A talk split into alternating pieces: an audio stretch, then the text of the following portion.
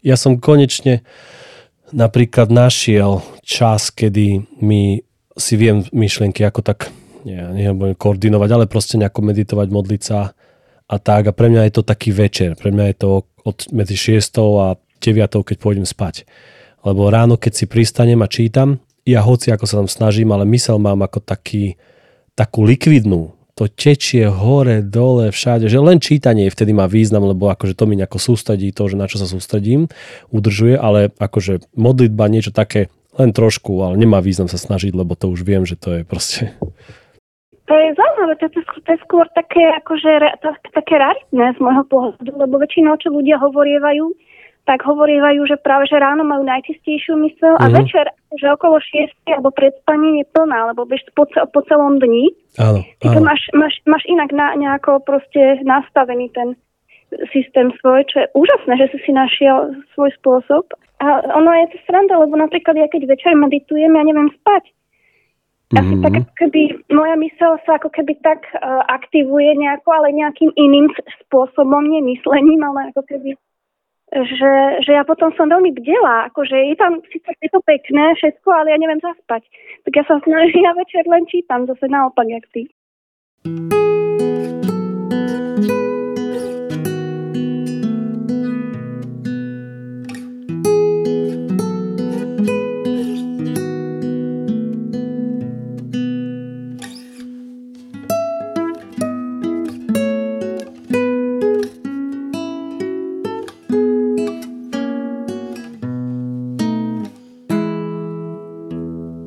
Vítajte na podcaste Na každom záleží, podcaste o duši, viere a spiritualite. Ďakujeme, že ste si na nás zase klikli a takýmto spôsobom môžeme byť spolu.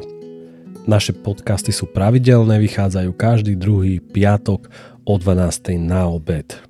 Ak ste si všimli náš projekt Knoty Sauton, čo znamená poznaj sám seba, tzv. nejaký duchovný coaching alebo možnosť duchovného sprevádzania s Jankou Trajtelovou cez optiku kresťanských mystikov, tak ste si mohli všimnúť aj to, že ponúkame možnosť zasielania vašich otázok ohľadom nejakého duchovného hľadania alebo podobných dilem nám do podcastu na e-mail gabriel zavinaš na každom záleží.sk alebo podcast zavinaš na každom záleží.sk a my tie otázky potom nejako anonymizujeme a môžeme sa o nich s Jankou porozprávať a nejako vám ich odpovedať. Takže smelo do toho.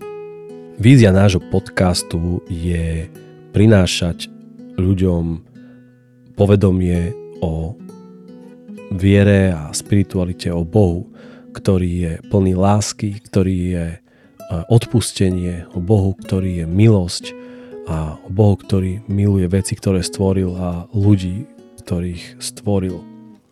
A myslím si, že veľmi často, aj keď sa to zdá byť možno samozrejme pre niektorých, ale veľmi často je to tak potrebné sa baviť práve o takomto Bohu.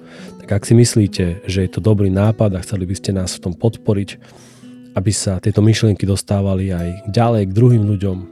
Ak sa vám možno, že páčia, tak budeme vďační, keď náš podcast budete napríklad zdieľať, posielať nejakým priateľom, napríklad keď nás aj finančne podporíte, môžete tak urobiť na linku, ktorý je v popise podcaste alebo na stránke na každom záleží, kde sa v pravo hore dá kliknúť na také tlačítko, že chcem podporiť. Tí, ktorí takto už robia, ktorí nás akokoľvek podporujú, veľmi pekne ďakujeme. Naozaj si to všímame, naozaj si to vážime a naozaj to pomáha. Podľa štatistik vidím, že mnohí nás počúvate aj cez Apple Podcasts. Tam, keby ste boli takí milí a ochotní dať nám nejaké hodnotenie nejakých hviezdičkách, v podobe nejakých hviezdičiek, myslím, že 5 hviezdičiek je tam maximum, môžete tam napísať aj nejaký tzv. review, čiže posudok alebo alebo hodnotenie, áno, hodnotenie, tak vám budeme veľmi vďační.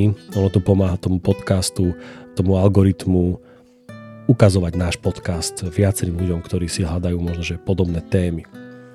Takže ďakujeme vám veľmi pekne aj za toto. Alebo nám tam môžete napísať nejakú peknú, peknú vec. A nepeknú, bude to, bude to zábava. Nezabúdajte sa nebáť, ak máte otázku alebo dilemu alebo nejakú životnú duchovnú výzvu, napíšte nám na podcast na každom záleží.sk. Dnes sa budeme rozprávať zase s Jankou Kutášovou Trajtolovou, čo je podľa mňa veľmi dobrá vec a budeme sa rozprávať o mimoriadne zaujímavej veci a snáď to bude ako tak zrozumiteľné a nám to pomôže sa ďalej nejako posunúť na, našom, na našej duchovnej ceste a tzv. toho ducha Vianoc, ktorý tu ešte snáď stále s nami je nejako si ho uchovať v srdci a ísť, ísť ním ďalej, možno až do celého roka. Vítaj Janka. Ahoj Gabriel. Ako si váľadlo, že či príjmeš pozvanie, čo? začneme, začneme dnešným citátom, ktorý si ale pripravila ty a potom sa o ňom budeme rozprávať a viac sa k tomu budeme rozprávať, ale tak ho prečítam ja, aby som aj ja niečo povedal. A teda citát je od, od nemeckého filozofa a psychiatra e, menom Karl Jaspers. Znie Vôľa k pravde núti k otvorenosti a vôľa k moci k uzatvorenosti. Vianoce sú sviatky lásky a pokoja. Cítime to, vnímame to, ako by vo vzduchu bolo, vnímame to, ako keby vo vzduchu bolo čosi, čo nás spája. Ľudia, na seba, ľudia sa na seba usmievajú, sú voči sebe otvorenejší. V pesničkách z rádia znejú odkazy o dobre, odpustení a o tom, že svet lásku má. Dojíma nás to, dotýka sa nás to a my cítime to niečo veľmi príjemné, čo naozaj cítime často len na Vianoce. A preto sa možno, že aj na Vianoce tešíme, a, ale ako keby zaručenie, aspoň z mojej skúsenosti, sa to koncom Vianoc z nás ako keby tak trochu aj vytráca. Na Vianoce slavíme narodenie Ježiša, ktorého životný odkaz bol jednoznačný. A skupina Beatles to svojho času pekne vyjadrila hitom All you need is love. Všetko, čo potrebuješ, je láska. Akokoľvek nám to môže znieť hypicky, ono je to pravdivé, lebo Ježišov život bol vzorom aktívnej aj kontemplatívnej lásky. A keď sa ho pýtali, že ktoré prikázanie je najdôležitejšie, ako vieme z Biblie, tak jednoznačne povedal, že parafrazujem, že budeš milovať svojho Boha, blížneho aj seba samého. A hovoríme o prikázaní lásky, ale samozrejme láska sa nedá prikázať. Nik nemiluje, pretože mu to niekto prikáže, ale pretože je to pre nás celkom prirodzené. Ako keď e, ryba dýcha vo vode, tak pre nás je prirodzené niekoho milovať a byť v láske. Láska je nosná ľudská skúsenosť, je krásne chytlavá skúsenosť akejsi takej tej chytlavej, príťažlivej dobroty, nehy, porozumenia, ktorej všetci intuitívne rozumieme. A ktorú práve máme možnosť zacítiť z ducha Vianoc. A po ktorej zároveň tak veľmi túžime. Hmm, presne tak, no. No, on, ten evanielový príbeh má samozrejme ešte pokračovanie. Ježiša pýtali, že páni, kto je môj blížny? Aby sa tak ospravedlili trošku, že koho vlastne máme milovať. No a možno, že my sa dnes nepýtame týmito slovami, tak ako vtedy, máme pocit, že už odpovede, odpoveď na túto otázku poznáme, napríklad podobenstva o milosrdnom Samaritánovi, ktoré aj vlastne, ktorý počúvame často aj v našich chrámoch. Ale táto otázka ostáva aktuálna stále a pridávajú sa k nej ďalšie, ďalšie otázky, ako napríklad, dobre, ale ako máme milovať svojho blížneho? Ako môžeme dokonca milovať nepriateľov? Veď nepriateľ je z definície čosi, čo sa milovať nedá. Alebo potom otázka, že čo mi bráni milovať blížneho? Prečo to niekedy neviem? A, alebo čo mám robiť, aby som to vedel, aby som vedel lepšie milovať svojho blížneho? A možno práve teraz v tomto vianočnom, povianočnom čase sa ešte môžeme zamyslieť nad mystickým tajomstvom narodenia Boha do tohto sveta, čiže lásky do tohto sveta, ktorá sa prejavuje aj jednotou medzi ľuďmi, aj pokojom medzi ľuďmi, aj mojou schopnosťou milovať blížneho, ktorým je každý človek. A samozrejme túto lásku môžeme rozšíriť na všetky bytosti, celý svet. No, poznáme tento odkaz z Evanielii a myslím si, že, že je až taký trošku zodratý u nás v kresťanstve mm-hmm. a mm-hmm. na druhej strane sme vlastne, ja si nemyslím, že sme to vôbec sa dostali tam, bežne my kresťania, kde sa radím aj seba, že, že sme to dokázali a že, že, že dokážeme milovať uh, aj svojich nepriateľov. A dokonca väčšinou nedokážeme milovať ani tých svojich blížnych, ešte aj tých rôzne, rôzne obmedzujeme a podobne, no ale to je iná téma. Tak ono to nie je také jednoduché s tým, s tým milovaním blížneho ani nepriateľa. Uh, čo nám bráni vlastne uh, milovať toho blížneho? No, čo nám bráni milovať blížneho? Mm, Mystici hovoria, že to, čo nám bráni milovať, je pocit oddelenosti, tej separácie, o ktorej hovoria. Oddelenosti od druhého, izolácie, oddelenosti od Boha, dokonca od seba samého, od toho, kým sme v našej pravej identite. A ten uh, spomínaný výrok Karla Jaspersa hovorí o izolácii, tiež o uzatvorenosti, ktorá je spôsobená strachom. A uh, ono je rozdiel, že človeka druhého, svojho blížneho vidím očami svojho ega, svojich strachov a hnevov, alebo očami lásky, súcitu. Čiže ako ho vidím, je tá otázka veľmi dobrá. Áno, no ono sa často ale hovorí o tom, že mnohé problémy a, a naše možno, prehnané reakcie a hostilné správanie je spôsobené našim vlastným, vlastným strachom a psychológovia to hovoria podobne, ale, ale akože keby, že sa toho chcem nejako dotknúť konkrétne, strachom z čoho? No ja keď niekedy mám takto, sa chovám, tak ja nevidím tam hneď, že to bol môj strach. Ja to nevidím, že aký strach, o, o aký strach sa jedná podľa teba? Mhm. No máme rôzne strachy, mnohé si uvedomujeme, ale ešte viac z nich si neuvedomujeme. A kto je taký dôsledný pozorovateľ, kto sa trošku lepšie pozná, a, tak e, ten si všimne, že v ľudskej psychike sa skrýva veľa strachu a ten sa môže prejavovať na povrch rôznymi spôsobmi, aj hnevom, úzkosťou, depresiou, alebo teda, keď chceme byť celkom konkrétni, tak napríklad obavou svoje meno, o svoju česť, morálny profil, o to, čo si o mne ľudia pomyslia, obavami o peniaze, to je veľmi, veľmi častá nejaká úzkosť, ktorú mávame všetci, pretože tých nikdy nie je dosť. Veľmi častým strachom je napríklad strach pred zmenou alebo strach z inakosti. Hej. Bránime sa tomu, čo nás tak povedať ohrozuje, čo je iné, čo spochybňuje môj pohľad na svet napríklad, ako iné názory. No a vlastne verí, aj psychológovia veria, ale aj mystici, aj um, veľkí kontemplatívne osobnosti veria, že do veľkej miery pod týmto všetkým je strach o holý život, strach o prežitie. Tak, aj tak evolučne sa to dá vlastne zobrať. Hej. Najsilnejší put v prírode je put seba, pre, seba záchovy, seba pre, o, snaha seba uh, zachrániť seba, hej, uh, prežiť. No a čiže, čiže môžeme povedať, že je to také naše naformátovanie, také naše naprogramovanie? Uh, určite áno. No voláme to uh, inak aj psychologické podmienenie, hej, napríklad minulosťou, nejakými špecifickými skúsenosťami, výchovou, uh, prostredím. A nie je ťažké si všimnúť, že, že máme napríklad tendenciu vyhľadávať uh, priateľice s ľuďmi, ktorí potvrdzujú naše videnie sveta, napríklad, hej, alebo máme tendenciu strániť sa ľudí, ktorí ho narušujú, spochybňujú. A títo nám privodzujú pocit ohrozenia, strachu, odmietnutia, separácie. A môžeme sa konkrétne na to pozrieť na našu bežnú skúsenosť.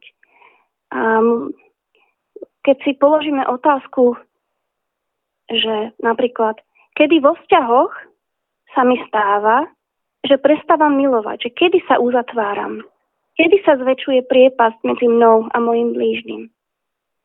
No a všimneme si napríklad, že jednou z takých situácií, uh, ktorú by sme aj dneska chceli trošku lepšie rozviesť, je, že sú to moje napríklad mentálne pozície, moje presvedčenia, moje názory, alebo moja predstava sveta. Že keď sú ohrozené tieto?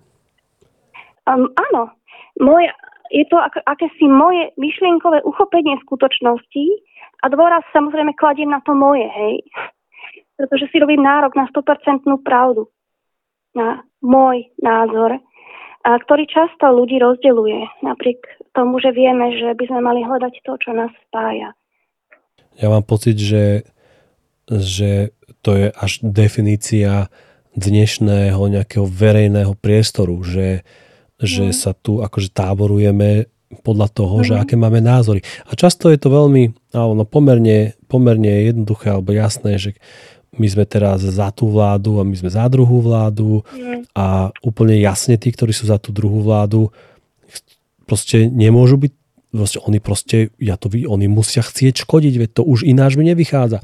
Alebo som, akože hej, že nedávno bolo a očkovanie, neočkovanie a ja som teraz a, a, a vojna na Ukrajine a stále proste príde asi niečo, k čomu môžeme mať nejaký názor, taký hen taký. A teraz hovorím asi len tú špičku ľadovca, kde sa dá mať tie názory asi také tie, že, že A alebo B a tam sa tak poriadne vieme, vieme vyhraniť a ja mám pocit, že tu úplne, že to je, že momentálne ako keby je alfa a omega toho, čo sa vo verejnom priestore deje.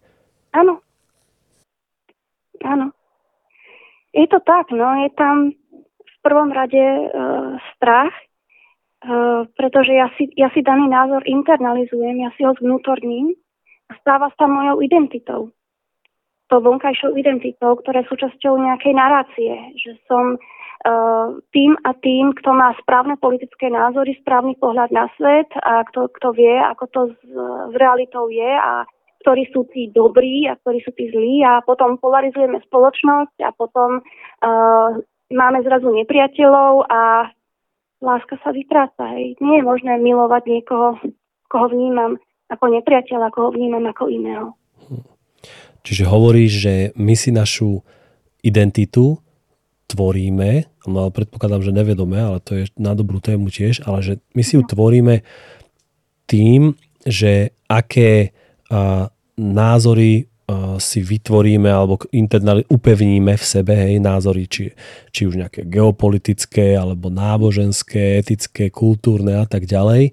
A že, a že toto všetko, ako keby mozaika týchto rôznych postojov k veciam, k realite, k okoliu, a vytvára vo mne to, čo pre mňa som ja, že, že, že, že ako vním, že čo, kto som ja, hej?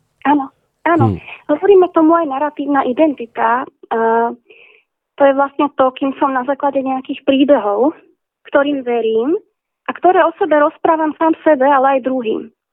A môžem uvieť taký rýchly príklad, uh-huh. taký jednoduchý príklad. Napríklad, že som Joško z Bratislavy, moji rodičia ma zanedbávali, v škole ma šikanovali, ale vypracoval som sa na šefa banky, dajme tomu, som veľmi úspešný, všetkým som to ukázal, hej, a teraz mám Ferrari, ale zároveň som nešťastný, lebo mám chronické problémy s klubmi, opustila ma priateľka a preto teraz viacej pijem, hej.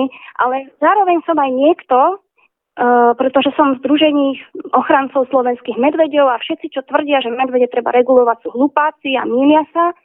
A ja budem spasený, lebo som v pravej cirkvi a ostatní žiaľ nebudú. No a ja si dnes zaslúžim byť, lebo v živote veľa trpím a všetci, čo mi ublížili, tak raz sa z toho budú kajať a tak ďalej, a tak ďalej, a tak ďalej. Hej, vieme si predstaviť ďalšie, ďalšie, ako keby rozvedenie týchto príkladov. Toto je vlastne e, príklad takej narratívnej identity. To je osobný príbeh a je to v podstate moja predstava o tom, kým som na základe minulosti, na základe toho, čo sa mi stalo, nestalo, čo som prežil, akých som mal rodičov, a kam som to dotiahol, nedotiahol. No a samozrejme, že ak som to niekam dotiahol, Môžem sa chvíľku cítiť dobre, ak som to nikam nedotiahol, môžem žiť roky v depresii, sebalútosti alebo v nejakom pocite, že som obeťou zlého sveta a tak ďalej. No a problémom je, keď ešte teda akože doplním, že takáto narratívna identita je častokrát jediná, o ktorej si myslíme, že máme.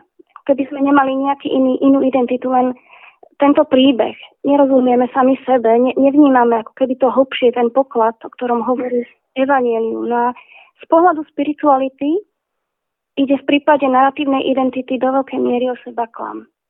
Pretože k mojej skutočnej hodnote nemôže pridať žiaden príbeh, úspech. Ale rovnako mi nemôže žiaden neúspech nič zobrať, hej, lebo tá práva identita je pod týmto všetkým, nepodlieha mm. tejto premenivosti. Mm-hmm. No ja sa vrátim k tomu, ako si mm, na ten príbeh, alebo ten príklad vlastne prečítala. Mm-hmm. A ja by som chcel, uh, ja to tak rozumiem, že no nikto z nás v zásade si nesformuluje takýto príbeh a každý povie, že ja takýto blbý nie som, že ja to takto nemám, mm-hmm. ja to takto neformulujem. Na druhej strane, to, čo si čítala, podľa mňa, mne sa zdá, že to je súbor jednotlivých takých uh, hlbokých presvedčení, napríklad aj, že bolo mi ublížené, bla, bla, bla. Mm-hmm. Takých hlbokých presvedčení, ktoré nikdy som si nemusel povedať. Dokonca ja si myslím, že som si ich možno, že väčšinu si to takto človek ani nikdy nepovie. Ale niekde hlboko sa mu to tak utvorilo na základe rôznych vplyvov zvonka, ako si proste veci utriasol a spracoval v sebe, že to mám takto vytvorené a ono pod tým všetkým mojim eh, je takáto nejaká červená niť tohto narratívu, ktorý ja mám vytvorený. Kebyže možno, že správnou psychoterapiou prídem na to, a pomôže mi to psychoterapeut sformulovať, hej, alebo mhm. duchovný učiteľ možno, že, ale je to proste tam. A potom ja, keď sa ocitnem v nejakých rôznych e, konfliktoch, e, dajme tomu v nejakých rozhovoroch alebo v stretnutiach e, a podobne, tak ja môžem reagovať, dajme tomu niekedy triezvo a normálne, niekedy prchko a niekedy mimoriadne mhm. prchko. A myslím si, mne sa zdá, že práve keď je jedna mimoriadne prchko, tak to je práve vtedy, kedy sa, kedy je ohrozená ten môj narratív, hej, to moje core, to moje, čo si naozaj myslím, že som, že tu, tá červená niť, keď je ohrozená, tak vtedy ako keby tak vyprsknem. A, a ak, ak, je, ak je to tak, no a, a ja si myslím, že že veľmi stojí za to, no my nevieme sa až tak dokonale kontrolovať, bežní ľudia, ale stojí za to si tak potom, ako to sa v kresťanštine volá, že spytovanie svedomia a rôzne sa to volá rôzne, ale že mm-hmm. pomyslieť si, že, že čo ma tak strašne štvalo, keď mi to tá Katka dnes povedala a že som akože poriadne bol ochotný ísť do konfliktu a riadne a hneď som jej mal chuť ublížiť naspäť, čo mi na tom tak strašne vadilo. A ono to človek nevidí hneď, ale keď to trošku sa v tom špáraš, ako v také bolestivej rane, lebo je to také, taký, taký proces, stojí to za to podľa mňa, lebo zistím o sebe veci, ktoré sú už mimoriadne cenné. A práve v tom, a podľa mňa ten, ten, ten, ten lakmusový papierik, ten test toho, či to je naozaj idem správnym smerom a na správnom mieste hľadáme práve ten, keď som mimoriadne emocionálne citlivo reagoval, alebo uh, už len možno aj bez vonkajšej reakcie, ale vnútorne cítil minimálne. Stojí za to sa tam troštičku uh, pošpárať a týmto pádom odhalujem tie jednotlivé časti toho môjho narratívu. Nehovorím zlého, dobrého, proste toho môjho narratívu. A dobre je o ňom vedieť, že? Presne tak, hej. To, to je práve celý čas vlastne, čo hovoríme o tom seba poznaní, gnoty mm. Sauton, hej, mm. to je presne tento druh seba poznania, o ktorý ide, aby som ja videl svoje programy, aby som ja videl svoje automatizmy. A naozaj kognitívno-behaviorálna terapia napríklad hovorí o tom, že my naozaj máme automatické e, myšlienkové vzorce, ktoré nám nabiehajú práve na základe takýchto hlbokých presvedčení o sebe, hlbokých vier, a ktoré mnohokrát ani si neuvedomujú, sú neuvedomilé. Čiže oni nám nabehnú, nabe, vždy nabehnú ako uh, trigger. Hej, keď príde vhodný stimul z vonkajšieho prostredia, tak sa spustí vhodná reakcia. Čiže tam to je tá tzv. reaktivita, to psychologická podmienenosť, ktoré je dobre si byť vedomý, ktoré je dobre. A na to vlastne slúži veľmi krásne aj to, to v úvodzovkách spýtovanie svedomia alebo tá sebareflexia, uh, tieto tradičné pojmy, ktoré používa kresťanská tradícia takisto. Dobre, Anka, ale rozmýšľam, že asi, asi, asi to nesmeruje tam, že, že sa mám by, snažiť byť človek bez názorov, že nemám mať žiadne, žiadne názory alebo preferencie. Či a, ako to myslíš? Hm. Nie, samozrejme, že každý z nás a môže mať svoje osobné názory. Bolo by až také nenormálne, keby sme ich nemali. A tá múdrosť je v tom, aby sme si boli vedomi toho, že je to môj názor a že nepoznám celú pravdu a že, že pravdu, plnú pravdu z pohľadu spirituality pozná iba Boh. On pozná každú perspektívu, každý úhol. My máme len veľmi, veľmi maličký výsek reality, ktorý vidíme svojimi očami na základe svojich skúseností. A nikdy nemáme možnosť vidieť svet v plnosti, ani teda pravdu v plnosti. A tohto je dobre si byť vedomý, v tom sa skrýva taká tá hlboká pokora, skutočná pokora, hej, nie nejaká taká hraná uh, subtilnosť alebo čokoľvek, akokoľvek to nazveme. Že som si vedomý, hej, to slovičko tak, to, tak počiarkujem, to uvedomenie si, uh, to poznanie, uh, že, že ja nie som Bohom. Ja nie som arbitrom, ktorý tu rozsudzuje, čo je správne, čo je nesprávne, pretože ja nemám dosah na plnosť pravdy. A v tomto zmysle, keď ja sa v tomto budem cvičiť, tak ja uvidím naozaj, že, že to tak naozaj je. My, my sme sa ešte, ešte predtým sme sa niekedy rozprávali a ty si, ty si tak pekne povedal, že že však moje názory sa menia v čase, hej, že mal som iné názory pred desiatimi rokmi, iní pred, iné pred piatimi, že sa proste vyvíjajú s tým, ako sa vyvíja moje vnútro, ako sa vyvíja moje duch, duchovná moja, moja duchovná stránka, alebo ako, kde som na duchovnej ceste, nakoľko som otvorený, nakoľko som receptívny, vnímavý, nakoľko milujem, pretože miera lásky sa zobrazuje aj v tom, uh, alebo ukazuje aj v tom, že ja dokážem vnímať druhých v ich pozíciách, viem sa vžiť, viem, viem súcitiť, viem porozumieť nie len bojovať, ale milovať. Hej? Lebo naozaj to sú dve odlišné veci, bojovať a milovať. Oni, oni sa nedajú zlúčiť. No a keby sme, aby sme zase neodchádzali do nejakých akademických konceptov, len myšlienkových, vieme si to ďalej možno, že rozviesť na, na príklade? Uh-huh. No, uh, napríklad uh, mám nejaké politické názory, nejaké náboženské presvedčenia, presvedčenia o svete životné skúsenosti a tie sa stanú súčasťou mojej identity. A za chvíľočku budeme aj konkrétnejšie. A mne sa môže stať to, teraz sme v čase internetu, v čase uh, rôznych sociálnych sietí, hej, že prírodzene budem vyhľadávať napríklad tie stanice, tie podcasty alebo tých autorov, ktoré budú moje názory potvrdzovať a tým sa v tom utvrdzujem. A vedci poznajú taký termín, že neuroplasticita.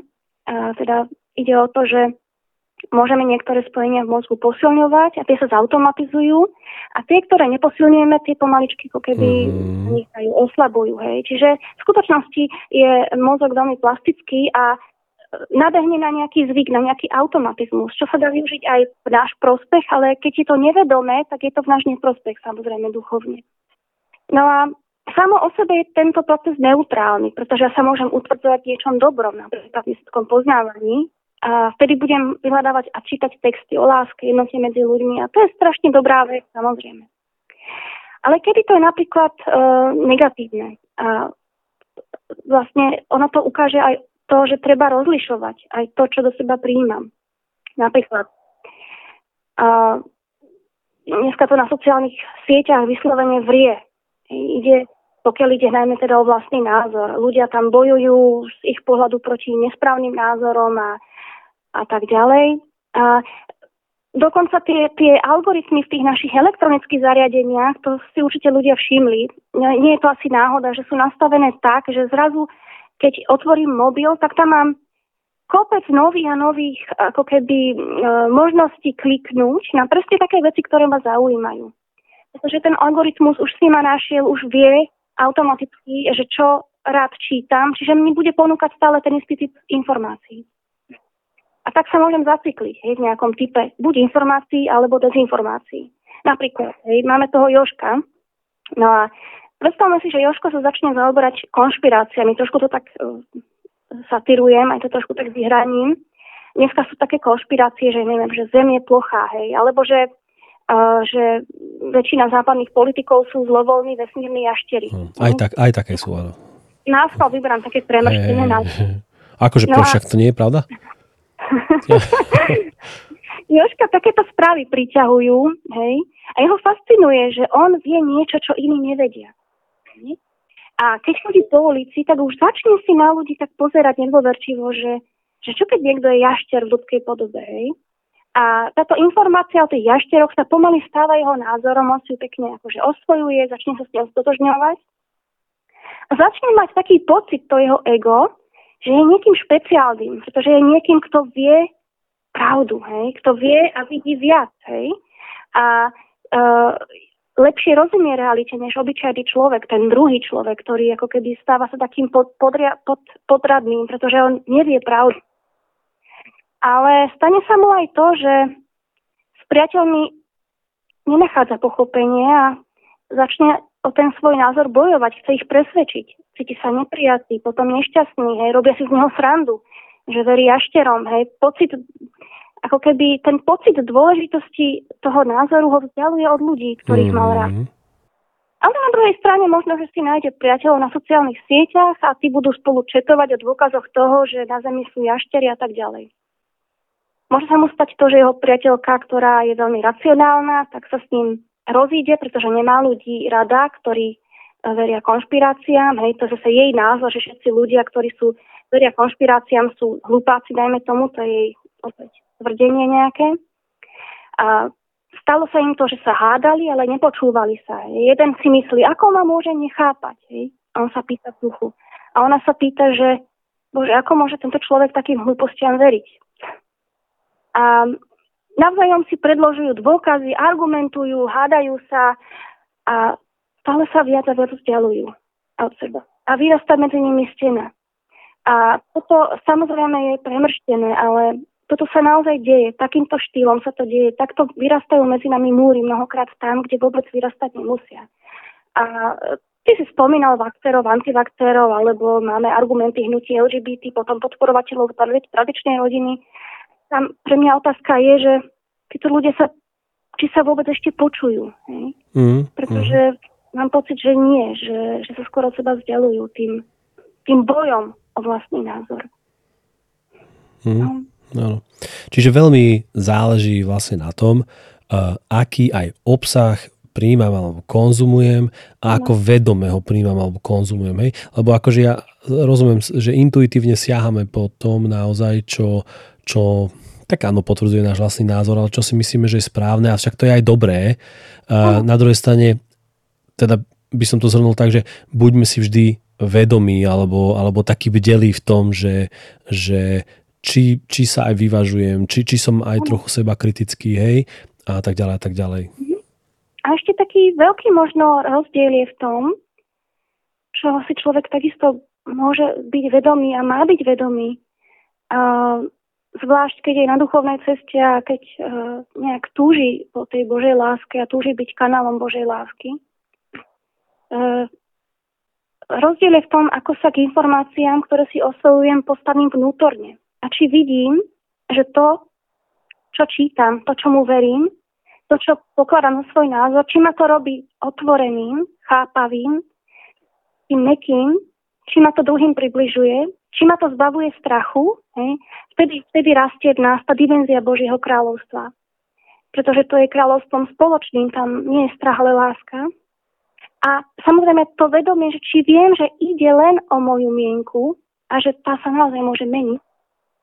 Alebo ten druhý prípad, či ma to uzatvára, či ma to robí takým tvrdým, do, sebou, do seba ako keby takým zahoteným sebou, ustrašeným, to bude demonizovať všetko to, čo je iné. Hej? A vtedy rastie moje ego. ego. Ego potrebuje druhého, ktorý je iný. Ego potrebuje sa vyhraniť od toho iného. To má, to má veľmi rado. No. A ego rado vníma inakosť ako nepriateľskú, ako ohrozujúcu. Hmm. Lebo vlastne na, na tej inakosti si dokazuje svoju existenciu, svoju polohu, svoju pozíciu. Nie, že potrebujem to iné, aby som vedel, kým som. Hej, to je ten, ten ako keby prvý prístup uh, alebo prvý, prvý nevedomý proces, ako sa aj to, to ego utvára alebo, alebo, alebo upevňuje. Tak. Hmm. No, to sa, to sa nazýva v filozofii negatívna identita, hej, lebo ju vymedzujem negatívne hmm. proti niečomu. Ale vlastne v spiritualite hovoríme skôr o tom, že tá identita skutočná je s niekým. Hmm. Niekom. No ako sme sa sem dostali? Čo, čo, sa, čo sa to stalo? Myslím, že to je tým, že nevidíme druhého človeka ako brata, ale ako ohrozenie. Ako ohrozenie voči tomu, čo, čomu, voči čomu sa treba brániť. Ja ešte môžem um, taký ten taký príklad uh, z vedy. Um, ono, aj občianské vojny, aj vojny, aj vo veľkom meritku vlastne fungujú na tom istom princípe, uh, o ktorom stále hovoríme. Je, existuje t- taký jeden neurovedec, volá sa David Eagleman, a on skúmal uh, okrem iného aj preživších z Kosova. A tiež uh, veľmi ho zaujímal fenomén krutosti a násilia. A urobili taký pokus, že oni rozličným ľuďom s rozličnými názormi a s rozličnými pozadiami ukazovali fotografie s utrpením. Títo ľudia boli napojení na prístroj, ktorý monitorovali ich mozog. A možno to mm, posluchači aj ty poznáte, že vlastne na tom monitore sa vždy rozsvieti nejaké centrum v mozgu podľa toho, čo ten človek prežíva alebo čo ten človek ako keby za, zakúša. A uh, zistilo sa, zistila sa taká veľmi šokujúca vec. Napríklad mali Američana Belocha, ktorý mal sklony, ako Južana, ktorý mal sklony k rasizmu. No a tomuto človekovi ukazovali um, skalicené tela belochov, utrpenie bielých ľudí. A samozrejme, že na monitoroch mozgu zasvietilo centrum empatie, súcitu, spolucítenia s utrpením druhého. Čo je veľmi zdravá reakcia samozrejme mm-hmm, na utrpenie. Mm-hmm. Keď tomu istému človeku ale ukázali fotky utrpenia ľudí s čiernou pleťou, nerozsvietilo sa nič. A to je, to je doslova to je znamenie psychopatizmu. Ak nemám empatiu, e, psychopati sú ľudia, ktorí v prvom rade akože majú vypnuté centra empatie. A toto je vo vojnách úplne bežné, hej, že ten druhý nie je pre mňa človek. A pretože tie názory, ktoré som si ja uh, zinternalizoval, propaganda nejaká, nejaký program, mi nastavil mozog tak, aby som niektorých ľudí na základe istých čert prestal pokladať za ľudí doslova, za trpiacich. To je, to je strašná vec. No ja tu cítim takú, vnímam v tom celom takú tichú prozbu Boha, že nestraťte ľudskosť, nestraťme ľudskosť.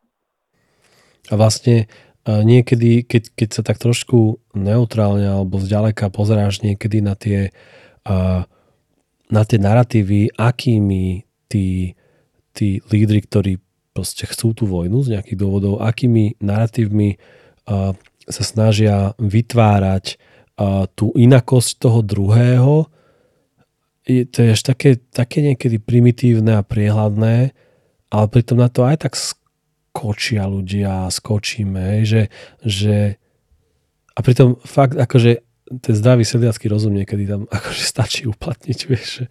A, a je, to, je to smutné, ale áno, ale, ale proste je to tak. My sme veľmi, máme, a ak nám holokaust neodhalil toto, alebo ne, ak sa tam nepoučíme na ničom inom, ale len, už len keď na tomto, tak je naozaj to, že sme schopní na hociakom, na základe hociakého primitívneho ne, filozofického alebo, alebo myšlienkového izmu a dokaličiť a, a, a, a, a ničiť a nenávidieť druhých ľudí na základe čohokoľvek. A o tom hovoria mnoho literálne diela, si myslím, kde akože parodizujú a nastavujú zrkadlo vlastne tomuto rozmýšľaniu. A je to tak, tak strašne v nás vnorené a pritom tak strašne akože primitívne, že až je to neskutočné, že stále, stále tým žijeme. No. Áno, mne sa veľmi, veľmi páčilo ukončenie uh, Dobrého vojaka Švejka. Uh, ten posledný záber toho filmu, samozrejme to je kniha, ale ja som, ja myslím teraz film, krásne to uh, zahral.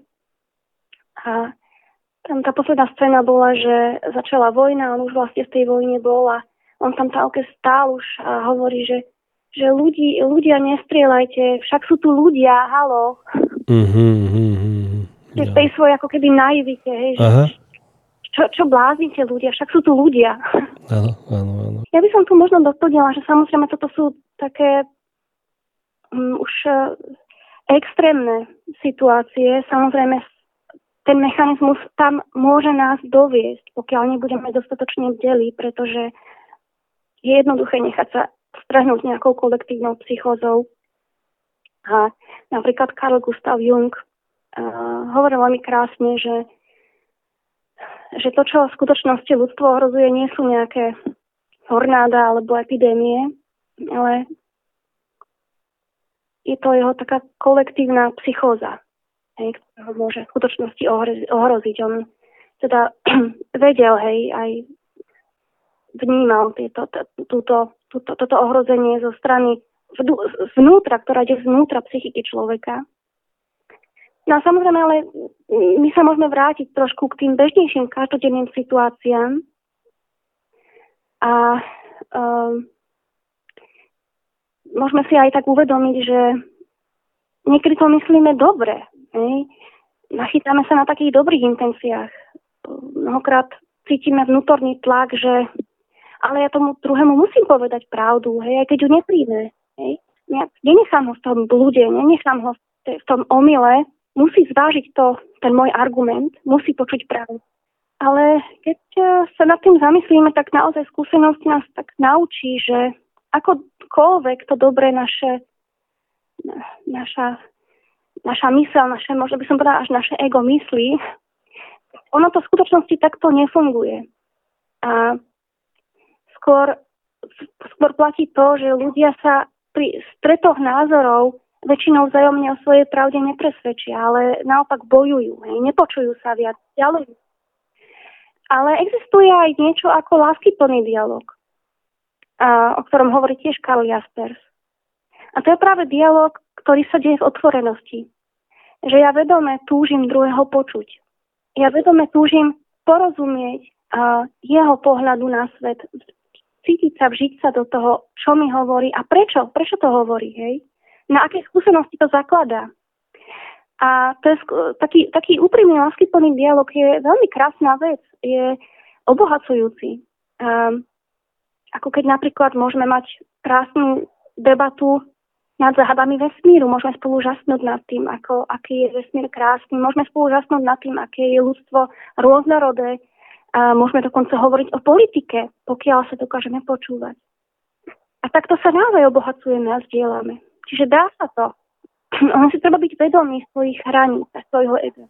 Ja si myslím, keď o tom hovoríš, tak je základ vlastne uh, už aj v tom uvedomení si, že keď som v nejakom rozhovore, samozrejme vtedy sa to ťažko uvedomuje, ale niekedy spätne a potom sa to niekedy už aj naučíme možno, že uh, si pripomenúť, že OK, že tu je rozhovor, nie som tu len na to, aby som obhajoval svoj názor a respektíve, aby moja mysl sa len sústredila na to, že, že kým ten druhý rozpráva, ja mám čas rozmýšľať, ako obhájim to svoje a potom, a potom naopak. A potom naozaj to vlastne úplne absurdná situácia, kedy jeden druhého vôbec nepočúva, len rozmýšľa, čo povie a ako keby tam bolo nejaké obecenstvo, ktoré to tam teraz má alebo môže obhajovať, čo je tiež nepodstatné, lebo tam nie je väčšinou. A, a, a teda si uvedomiť, že OK, že presne ako hovorí, že ja naozaj mám záujem trošku pochopiť, ako tento človek rozmýšľa, ako to prečo myslí a podobne. A, a preto aj, lebo vieme, že pri každom nejakom dialogu alebo aj monológu vlastne pri každom jednom človeku ide o príbeh, že každý človek má aj nejaké názory, niečo nejako tvrdí, uh, pretože niečo nejako zažil. Veľmi mnohokrát je to, uh, uh, sú to úžasné zážitky, ktoré, pred ktorými by sme možno že sklonili e, hlavu a, a, a dali dole klobúk, lebo cez, ľudia si prechádzali cez nejaké utrpenia a podobne a niekedy nevieme, prečo práve tvrdia, čo tvrdia s takou vehementnosťou možno. Že. Čiže, čiže e, mať záujem naozaj počúvať a niekedy plus ešte pridať k tomu to, že už len forma, ako komunikujem ten svoj názor, je niekedy že naozaj podstatná. Čiže prvá vec je, že naozaj mám záujem, že pochopiť, čo hovoríš. E, a druhá vec je, že ten svoj názor nemusím hovoriť, že no, ale a je to takto, no a je to takto, a je to takto, ale že, že OK, že zaujímavé, mne sa zdá, že ja to vidím, že takto a takto. Vieš, lebo bla bla bla, že ešte si to plus aj trošku obhájim, že lebo rozmýšľam takto a takto, že čo myslíš? No a už len keď v tom narratíve e, tá, tá pozícia, už len tie verbálne sa to, e, to, to, to ponúkame troštičku takto a nechcem povedať sofistikovanejšie, ale proste jemnejšie, e, je to úplne iné a, a vieme vlastne tú istú debatu posunúť niekde úplne inám. Mať z nej naozaj že pekný zážitok, kde sa vzájomne obohacujeme. A, A, a, a, a je to krásny zážitok podľa mňa, kedy, kedy si uvedomíme, že práve som mal diskusiu, konverzáciu s niekým, kto má na vec iný názor, ale naozaj sme sa počúvali, povedali sme si nejaké argumenty, pravdepodobne sme sa navzájom aj obohatili a ostávame ďalej spolu bez vnútornej averzie a možno, že ideme ďalej teraz od seba, lebo už sa nevidíme niekoľko dní a podobne, ale, ale neodchádzame ako nepriatelia, ale ako, ako dve ľudské bytosti, ktoré stále majú niečo, niečo, niečo hlboké spoločné. Áno, presne tak. Presne tak.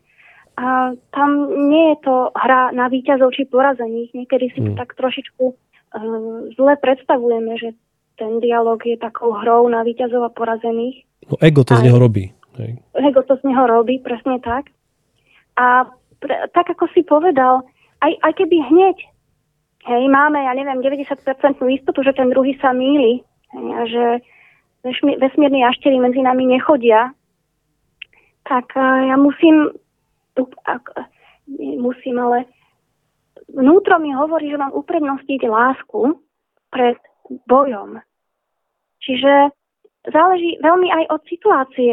Ja, ja, ja, každá situácia je iná a keď sme dostatočne tak ľudsky vnímaví, duchovne ľudsky vnímaví, tak otvorení, uh, keď sme tou Božou láskou a tými Božími očami, ušami, tak v tej situácie vycítime, kedy nás druhý počúva, hej, kedy nebojuje, kedy je takisto v láske, kedy takisto je uh, tej, z tej pozícii otvorenosti, receptivity, tvárnosti. A naopak vycítime aj to, keď je uzatvorený a pripravený útočiť. A vtedy nepotrebujeme ako keby útočiť späť. Hej. Tak stiahnem sa a milujem ďalej hej, to, čo je. A, a okrem toho, pravda sa aj tak najlepšie druhému komunikuje životom, hej, láskavosťou, len prítomnosťou, nesúdiacou prítomnosťou. To je strašne dôležité. Ak aj by som aj nič nehovoril, ale pozeral sa na neho s pohrdaním, že verí v nejakých jašterov, tak on to cíti. A samozrejme, nik sa, nik sa nezmení, ak cíti, že je súdený a neprijatý. A ešte spomeniem, že Karl Jaspers, to je inak môj obľúbený filozof, a ten, a teda, ktorý povedal aj ten úvodný výrok o otvorenosti, tiež povedal to, že že opravdu s veľkým P, on sám bol protestant. Hovorí, že opravdu s veľkým P netreba bojovať. Ona sa postará sama o seba. My musíme ale bdieť nad sebou samými, aby sme nevypadli z pôsobenia pravdy v nás. A pravda hovorí a láska sú synonyma. To je strašne dôležité, že, že vlastne ten boj o naše premenlivé názory nemal byť vyšší ako láska. No a mám niektorých ale známych, ktorí viem, že teraz ich počujem vo svojich ušiach, že ktorí by mali názor, že no dobre, ale snad tým nemyslíš to, že nemá význam sa ozvať, keď podľa mňa odznievajú absurdity alebo, alebo nejaké krivdy alebo hlúposti, že veď treba predsa aj do, či už do, do dialogu alebo do verejnej diskusie prinášať aj relevantné názory alebo vyvažovať, dajme tomu, lebo však to je potrebné už len no, kvôli veľa, veľa dôvodom, už len kvôli tomu, že niekto, že to, že to tretie strany, že to ľudia sledujú, len kvôli tomu, že, že proste pre to vyvažovanie samotné, no, alebo mm-hmm. ako by som mal pre pravdu samotnú, vieš? Mm-hmm. Takže nemyslíš tým, sorry, nemyslíš tým tým, no. že to, že sa pýtam, že, že, a že treba, že buď ticho a miluj, hej? Či? No, nie, nemyslím to samozrejme tým. Uh, ono je samozrejme je veľmi dôležité aj také uh, otvorené vyjadrovanie názorov, ale ho, opäť zdôrazňujem, že čo je dôležité, aby sme sa počúvali, aby z toho nebol boj. Aby som ja sa k tomu postavil nie ako ten, čo drží a vlastní pravdu, ale ten, kto sa zapája do diskusie, do, do dialogu, pretože pravda sa deje v tom dialogu. Ona nie je daná, ja ju nemám, ja ju nevlastním. A to je presne o tom uvedomení si, že ja som podmienený. Um, hoci napriek tomu, čo hovorím, je, je, podľa mňa toto platí. ale aj tak si myslím, že múdrejšie je v situácii, pokiaľ ja vidím, že ten druhý ne, nepríjma moju pravdu alebo môj názor, je múdrejšie ho proste nech, zostať ticho a nie kývať na to, čo hovorí, ale proste dať mu najavo, že ho mám rád, hoci s ním nesúhlasím, ale nejako sa nepreť, hej. Mm. Mm. Mm. Ale to je samozrejme od situácií to závisí, jak som hovorila, že to je veľmi situačné takisto. Áno, áno. No a keďže my sme, my sme často spomíname uh, pohľad mystikov alebo kresťanských mystikov, uh, dá sa uh, z nich alebo stade nejaký, nejaký vývar extrahovať k, k tejto téme?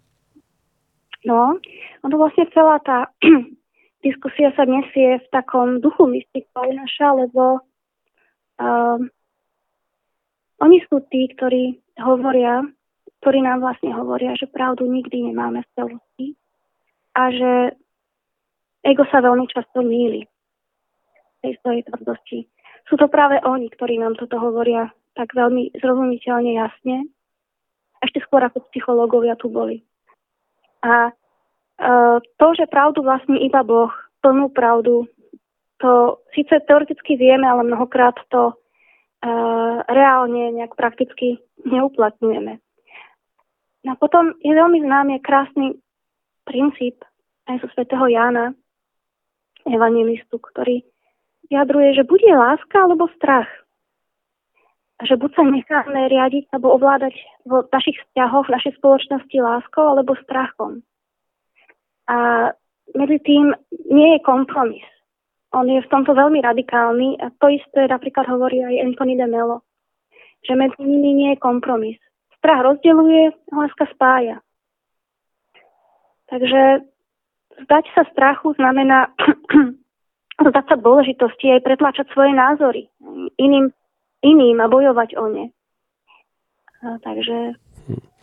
A aj v Biblii, podľa neviem kde, ale poznáme ten veľmi známy citát, kde sa píše v kontexte iného, že dokonalá láska vyháňa všetok strach. Myslím, že to je v Jánovi prvej kapitole. A áno, že, že proste dokonalá láska asi aj v zmysle dokonalé poznanie, to, to, to skúsenostné pravdepodobne, poznanie o, o tom, že som prijatý, že som milovaný, že že to nie je o mojich zásluhách, o poznaní toho, že kým v skutočnosti som a prestávam sa báť naozaj v takom prípade. A ja by som ešte tu dopovedal, že áno, súhlasím a, a veľmi často, keď e, robíme takú tú, čo sme nazvali spýtovanie svedomia alebo nejakú tú introspekciu, a snažíme sa prísť niekedy na koreň problému e, u seba pri nejakej citlivej oblasti, kľudne môžeme alebo veľmi často ja, aspoň u mňa to funguje tak, že rovno už sa snažím nájsť e, za tou nejakou citlivou oblasťou nejaký strach, že teda strach z čoho to je. A už keď už, už v, tejto, v tomto uhle, keď k tomu pristupujem, trošku si skrátim čas a naozaj skôr zistím, že je to napríklad strach, strach z, z, z toho, že odhalím, že nie som kompetentný, strach z toho, že uh, že, že, že, že sa ocitnem v chaose bez toho, že by veci dávali zmysel a rôzne, rôzne, rôzne, rôzne naozaj iné, ktoré naozaj verím tiež, ako si hovorila, že sa dajú potom odvoziť ďalej, že ešte k hlbšiemu strachu to ide, ale e, niekedy už len toto naozaj mm-hmm. pomáha naozaj uvedomiť si to. Mm-hmm. Presne tak, presne tak, ako hovoríš, hej. Um, ono je veľmi zdravé sa takto pozorovať, alebo takto poznať, a doslova urobiť si taký experiment sám zo seba. Hej, ja som, moja mysel je ten experiment, alebo toto laboratórium. A všímam si, že čo sa stane v tom momente, keď niekto začne protirečiť môjmu názoru a teraz pozerám, vnímam, čo sa so mnou deje. Hej, a vnímam, ako vo mne sa vzdúva nejaký hnev alebo nejaká nevôľa. Mm-hmm. No ja doslova to cítim, áno, doslova áno. pozorujem, ako to rastie, ako to ide, ak taký, taký nejaký plámeň znútra. A teraz ja mám na výber, že či sa s ním nechám ovládnuť a či ten rozhovor prepukne v boj, alebo jednoducho budem pozorovať, čo sa so mnou deje, a, ale odmietnem ako keby ho prejaviť navonok uh, nevôľou voči druhému, voči blížnemu. A ono, keď človek takéto malé experimenty so sebou robí, tak naozaj veľmi veľa sa o seba dozvie a zistí, že nie je nevyhnutné ten hnev alebo ten, tú negativitu uh, prejaviť na vonok. Hej. A samozrejme nejde o to ju potlačiť, to je druhá vec.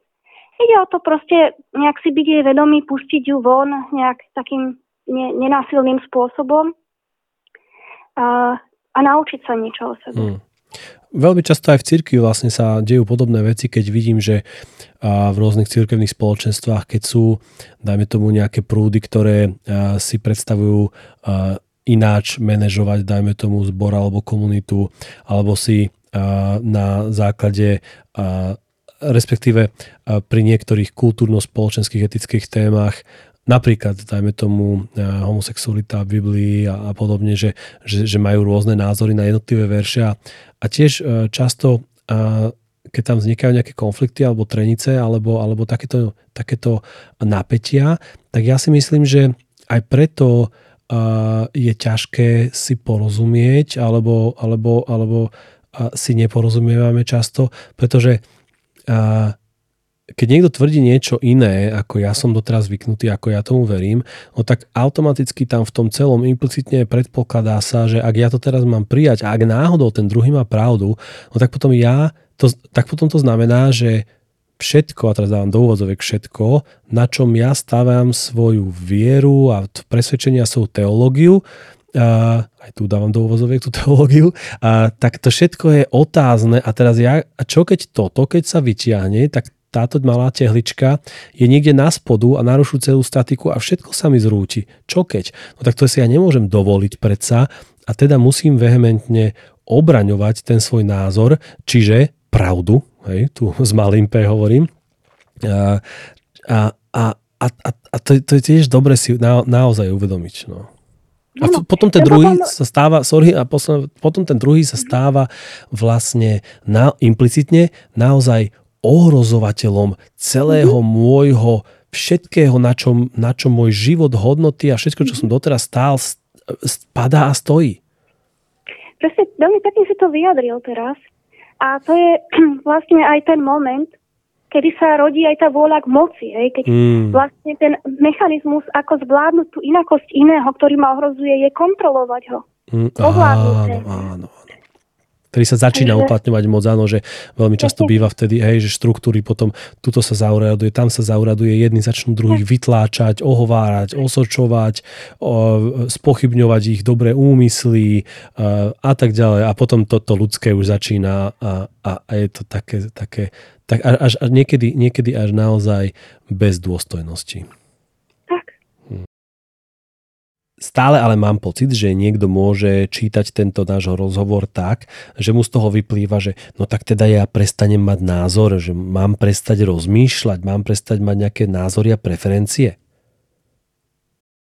Tak eh, ako sme už hovorili, tak je dobré mať svoj názor, ale je dobré mať od neho aj odstup, neidentifikovať sa s ním až príliš a, a uprednostniť lásku pred, pred, nejakou, pred nejakým nutkaním vyjadriť svoj názor v nejakej situácii, keď je to tak správne, keď cítime, že láska, láska si to tak vyžaduje, alebo láska by to spravila.